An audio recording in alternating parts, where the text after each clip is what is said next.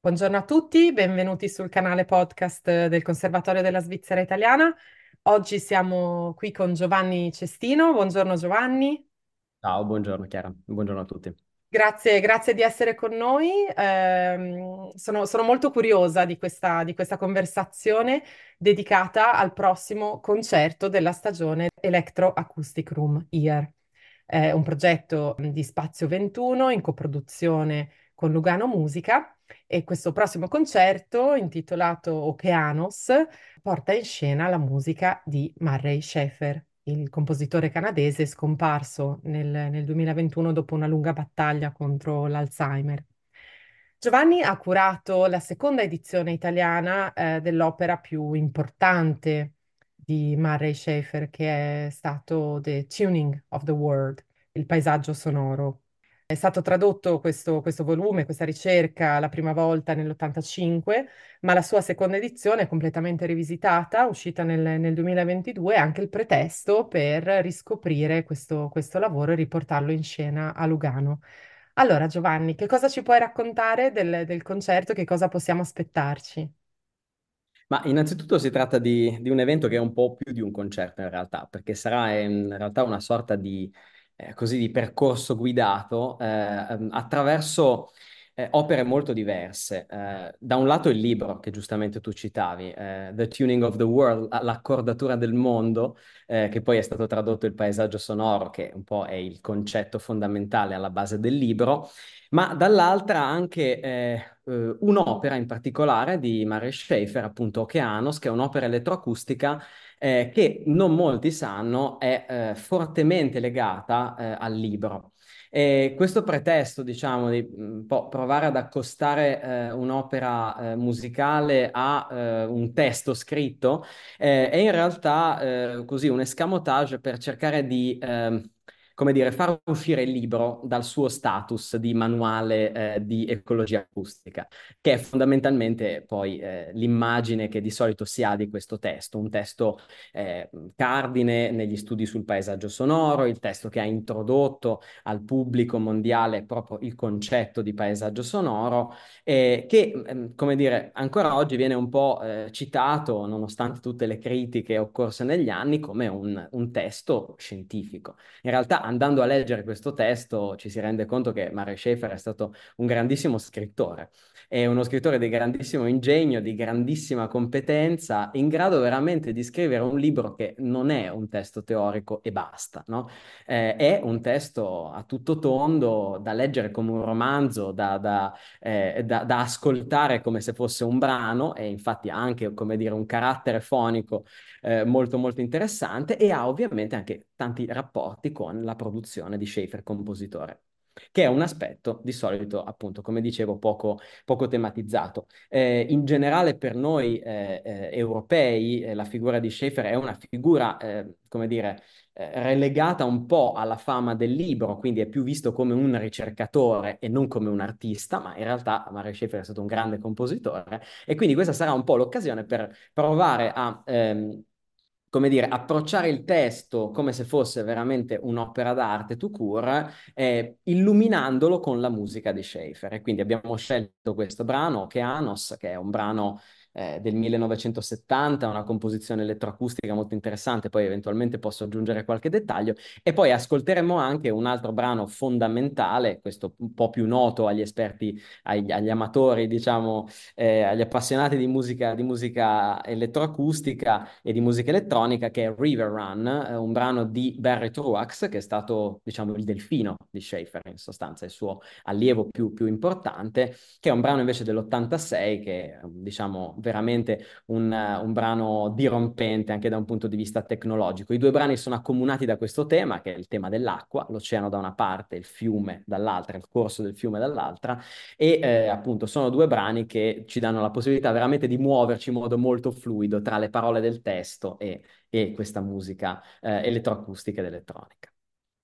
Murray Schaeffer fu anche un, un personaggio capace di, di, anticipare i tempi. Già negli anni 60 lanciò all'Università di Vancouver il suo World Soundscape Project contro una, come dire, per denunciare no, i crescenti problemi sull'inquinamento acustico. Ci puoi raccontare un po' della sua personalità, quindi non soltanto da ricercatore, ma anche da compositore, come questa- questi due eh, medium convivevano nella sua figura? Grazie, una bellissima domanda ed è anche una domanda a cui è importante dare risposta perché è un aspetto, come dicevo prima, che di solito viene un po', eh, come dire, un po' dribblato nella nostra percezione di Schaeffer. Eh, dunque, Schaeffer è un compositore ed è un artista, diciamo, che nasce nel 1933.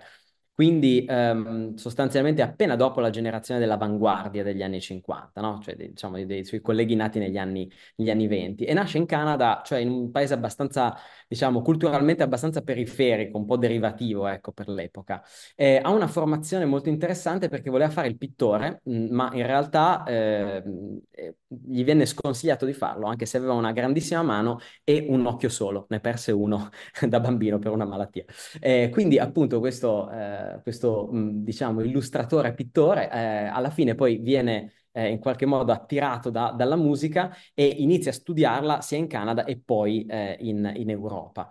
Eh, quindi, ah, diciamo, su, sulla scorta di questa doppia formazione, anche molto, molto solida, eh, torna in Canada e accetta un posto eh, per l'epoca assolutamente avveniristico alla Simon Fraser University, appunto a Vancouver, come, come ricordavi, un posto di, di, di docente di di eh, sonic communication, cioè di comunicazione sonora. Eh, siamo negli anni di Marshall McLuhan, quindi degli anni in cui iniziano gli studi sui media e quindi anche la comunicazione attraverso il suono come medium eh, si comincia a, ad indagare in modo veramente pionieristico.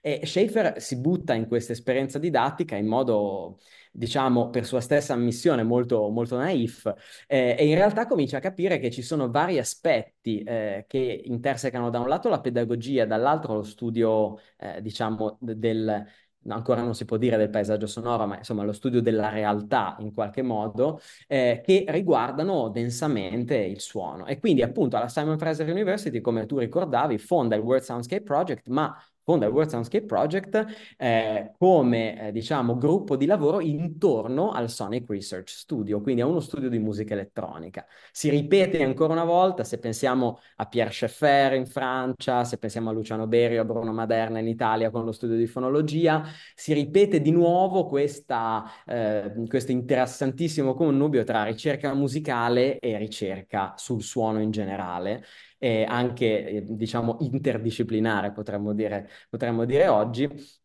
che nel caso di Schaefer, e tu già lo anticipavi, si colora proprio di questo, diciamo, aspetto densamente ecologico. La cosa importante è far capire alle persone che stiamo vivendo in un periodo molto difficile in cui rischiamo di perdere la qualità dei suoni che ascoltiamo perché eh, ci sono vari problemi, l'inquinamento acustico, la, eh, diciamo, la, la società di massa, quindi la società dei consumi e varie cose. Da questo momento fondamentale nasce eh, il progetto, anzi nascono tantissimi progetti, veramente un, uno studio, eh, come dire, quasi enciclopedico del suono nelle sue manifestazioni, sia storiche che contemporanee, che diciamo accompagna Schaefer e con lui i suoi allievi per, eh, per diverse decine di anni. Tra l'altro, il, il, di fatto il Sonic Research Studio esiste ancora ad oggi, eh, esiste ancora diciamo il World Soundscape Project, esistono ancora dei, dei, docenti alla Simon Fraser University che hanno in qualche modo raccolto questa eredità un po' problematica anche devo dire di, eh, di, di Schaefer, ma eh, diciamo sua, eh, il suo fondamentale impegno in questa dimensione del paesaggio sonoro si colloca diciamo diciamo tra gli anni 60 e 70. Dopodiché Schaefer si dedicherà veramente all'attività compositiva in modo eh, diciamo totalizzante e tra l'altro scrivendo un sacco di, di, di, lavori importantissimi, molti dei quali multimediali, molti dei quali recuperano questa sua passione per, la, per l'immagine, per la visione, per per, per, per le arti figurative eh, e, e, sostanzialmente mh, la, la, sua, la, sua, fase matura è una fase sostanzialmente artistica un po' a 360 gradi e possiamo dire, possiamo dire da compositore. Ecco. Però questi, queste decadi centrali della sua formazione sono fondamentali e regalano sostanzialmente al pubblico, anche al pubblico più generalista. Eh. Ricordiamoci che The Tuning of the World esce per Alfred Knopf, cioè per un editore mh, assolutamente generalista, non è un libro, come dire, che nasce per i circuiti accademici in sostanza, eh, regala appunto questo, questo testo fondamentale in cui per la prima volta si consiglia alle persone di, di ascoltare la realtà intorno a loro in modo critico e accettando un, eh, un gioco di responsabilità, no? Siamo tutti dei compositori nel mondo perché siamo responsabili dei suoni che emettiamo, sia che li emettiamo, diciamo, per finalità artistiche, sia per, dire, finalità del tutto, eh, dire, anti, anti-artistiche quotidiane, ditelo come, come preferisci. ecco. Un messaggio assolutamente contemporaneo. Immagino che in questo senso stia anche il tuo lavoro di rilettura ehm, di questa nuova, nuova edizione del, del paesaggio sonoro. Giovanni, tu sei ricercatore in etnomusicologia, ma sei anche un direttore di coro all'Università degli Studi di Milano. Eh, mi permetto di farti un'ultima domanda ehm, personale, ovvero qual è la tua personale eh, visione sul, sul portato di questo tipo di musica, la musica elettroacustica, la musica elettronica oggi e quali sono le sfide principali che questo, eh, questa, lo so, è una grande domanda, ma se puoi, se puoi, come dire, tratteggiare un po' la, la- la tua visione sul- proprio sulla scena contemporanea e così da aiutarci a capire, aiutare tutti noi ascoltatori a capire ehm, dove si sta muovendo, quali sono le direttrici principali, insomma, del- della crescita di questa musica. Ma, eh, confesso che è una domanda veramente spiazzante, quindi cerco di rispondere, eh, diciamo, sulla base delle, delle mie competenze, che non sono sicuramente le competenze di, di- di un musicista, diciamo, esperto o di, di questo repertorio, ma più che altro quelle di, eh, come dire, di un musicologo che ha sempre osservato anche per, per frequentazioni amicali, eccetera, eh, una, una serie di, una serie di situazioni. Eh, quindi la, la prima cosa da dire è che è un, un puzzle veramente difficile da comporre. Parlare della musica di oggi è sempre un errore, secondo me. Bisogna parlarne. Si può provare, è molto più facile parlare della musica del futuro che non della musica del presente, Eh, quindi è molto più facile fare profezie. Eh, parlare della musica di oggi è difficilissimo, parlare della musica del passato è difficile tanto quanto, e anzi è bellissimo scrivere delle storie della musica completamente sbagliate. Eh, quindi la domanda che mi fai è su un genere che in realtà ha già di per sé, già per statuto, una storia molto recente, perché poi fondamentalmente parliamo di, di- di cent'anni di storia, fondamentalmente. Eh, a me pare che eh, oggi la musica, la musica elettronica in generale sia un tratto di estrema contemporaneità, non è più una, eh, come dire, non è più un fatto da musicisti di ricerca che si chiudevano eh, fortunati loro, insomma, in centri specializzati di, di- di eccellenza, dotati di macchinari, insomma, che, eh, che- che altri si sognavano. Eh, è un fatto assolutamente alla portata di tutti ed è anche un fatto che, e questo lo dico più, diciamo, con, con l'occhio dell'etnomusicologo, è un fatto che eh, mi sembra veramente eh, densamente interculturale, nel senso che abbraccia culture e sottoculture come altri generi musicali non fanno, no? La musica classica, tra mille virgolette, no? La musica d'arte occidentale fatta con gli strumenti acustici, eh, è al contrario una musica molto più limitata da questo punto di vista, mentre invece il mezzo elettronico, anche per il tipo di società in cui viviamo, è al contrario raggiungibilissimo, no? Eh, ed è il motivo per cui compositori di ricerca, DJ, performer, eh, in tantissimi campi ne fanno uso, chiaramente con tutte le loro, con tutte le loro diverse competenze. Però sarebbe come chiedermi se tutta la musica del Settecento è la musica di Mozart. Ovviamente no, eh, c'è della musica eh, molto, come dire, molto più ordinaria, molto più di cassetta, eh, ma le note rimanevano assolutamente quelle, quindi il linguaggio in qualche modo è in parte condiviso. Poi chiaramente ci sono degli ambiti di ricerca e stagioni sicuramente come, come questa sono degli osservatori molto importanti su- sulle tendenze più, eh, come dire, più, più, più intellettuali, anche più scientifiche, passami il termine, cioè più, più, più impegnate, eh, che chiaramente continuano a produrre col mezzo elettronico una musica di altissima qualità, che è la musica, che è la musica di oggi. Grazie Giovanni. Allora, eh, appuntamento il 19 gennaio al Teatro Studio dell'AC con eh, Okeanos. Eh, tu sarai presente e farai anche una- un'introduzione, una presentazione eh, alla- alla- Il mio ruolo Quindi, sarà una sorta di voce narrante, eh, in campo però, non fuori campo. ottimo. Grazie, grazie Giovanni, a prestissimo. Grazie Chiara, un saluto a tutti.